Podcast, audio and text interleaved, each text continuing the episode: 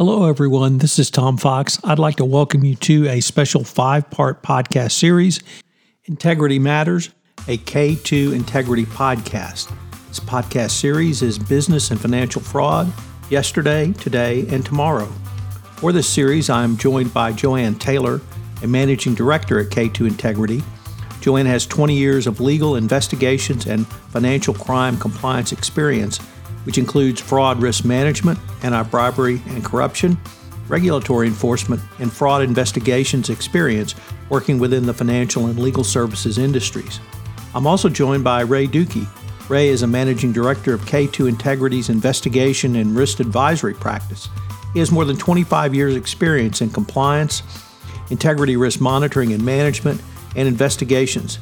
His experience spans across industries with specific focus on financial services, life sciences, as well as real estate and construction.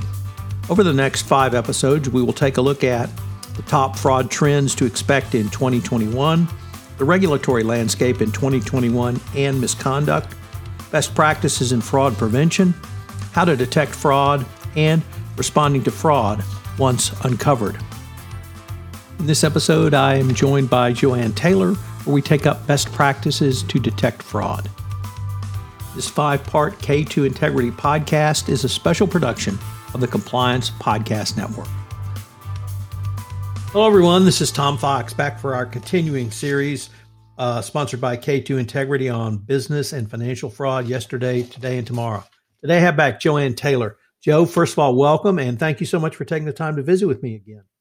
Thanks, Tom. It's great to be here today. Joe, in a couple of previous uh, episodes, we identified the issues around fraud uh, in this era of coronavirus and, and moving forward. And in our last episode, I visited with your colleague, Ray Dukey, around how to prevent fraud.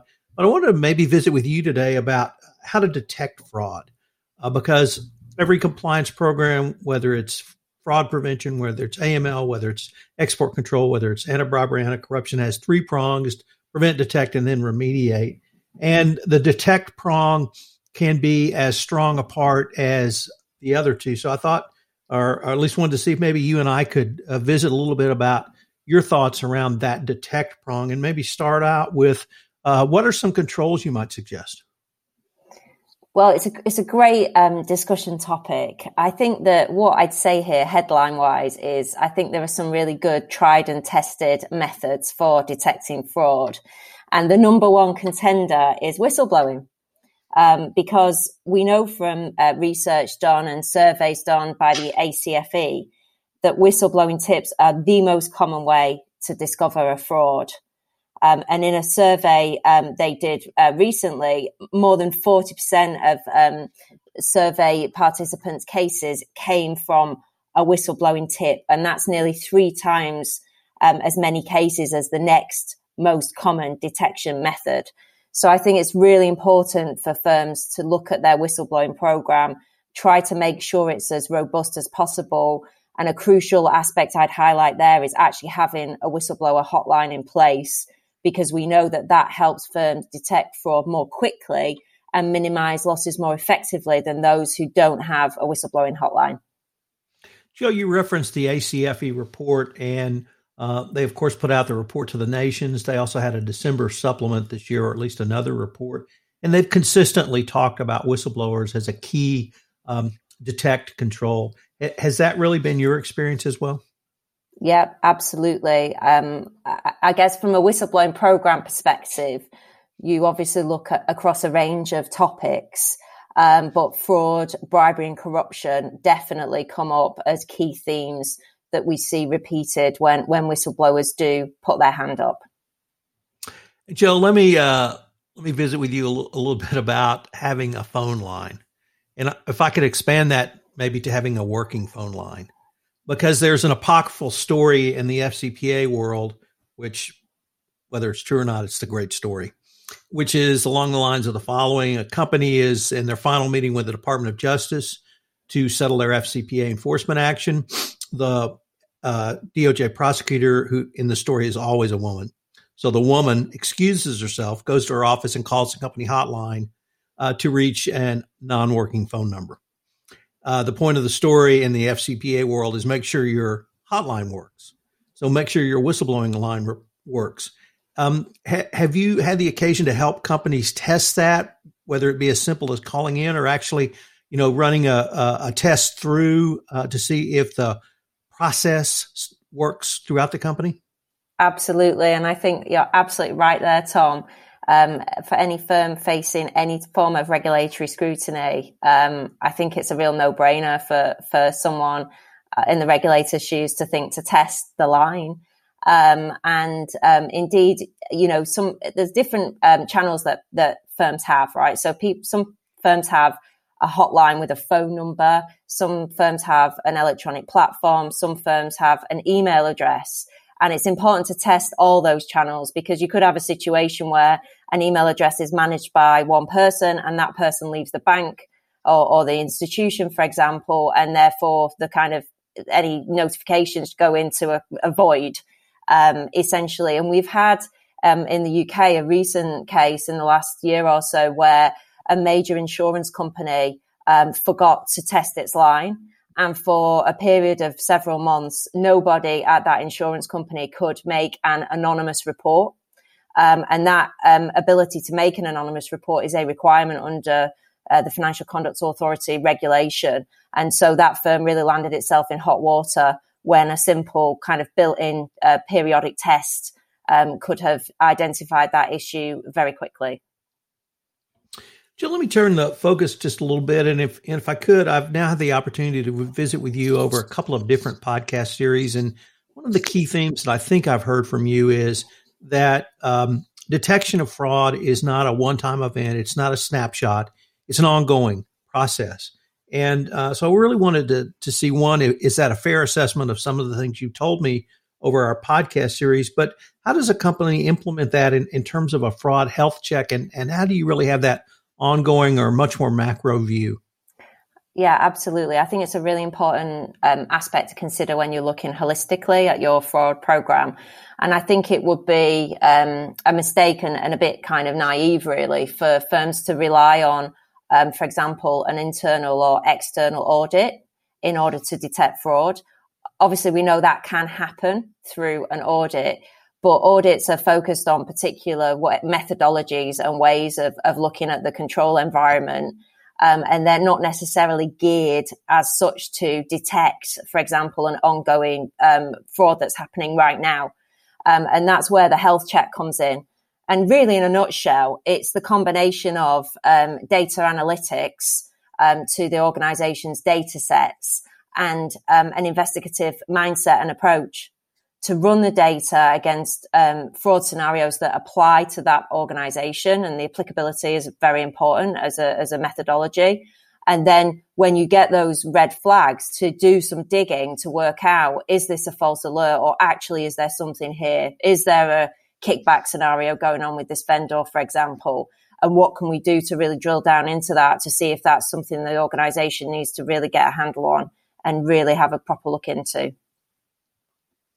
One of the uh, one of the things I think compliance officers uh, either don't understand about fraud or at least have trouble getting their arms around is fraud is not simply stealing money. Fraud can be a wide variety of actions. It can be lying to government regulators. It can be certainly taking money. It can be taking money from vendors. It can be taking kickbacks. It can be um, stealing equipment. And how how does a company think through really all the variations of fraud? Is is it just too large, uh, or how does a compliance professional who really is focused on controls begin to think through a problem uh, like fraud? That's such a great question. Um, and I think for companies that have kind of diverse business activities, it does become it can become very tricky and it, it, it, it can get a bit out of control, like you say, if you, you spend um, a, a, lot of time thinking about every single potential nuance. But I would say that there's there's a way that you can take a pragmatic approach that involves really looking at the key types of fraud that could happen at any organization. Um, you know, for example, you could have payroll fraud with ghost employees, um, that kind of thing.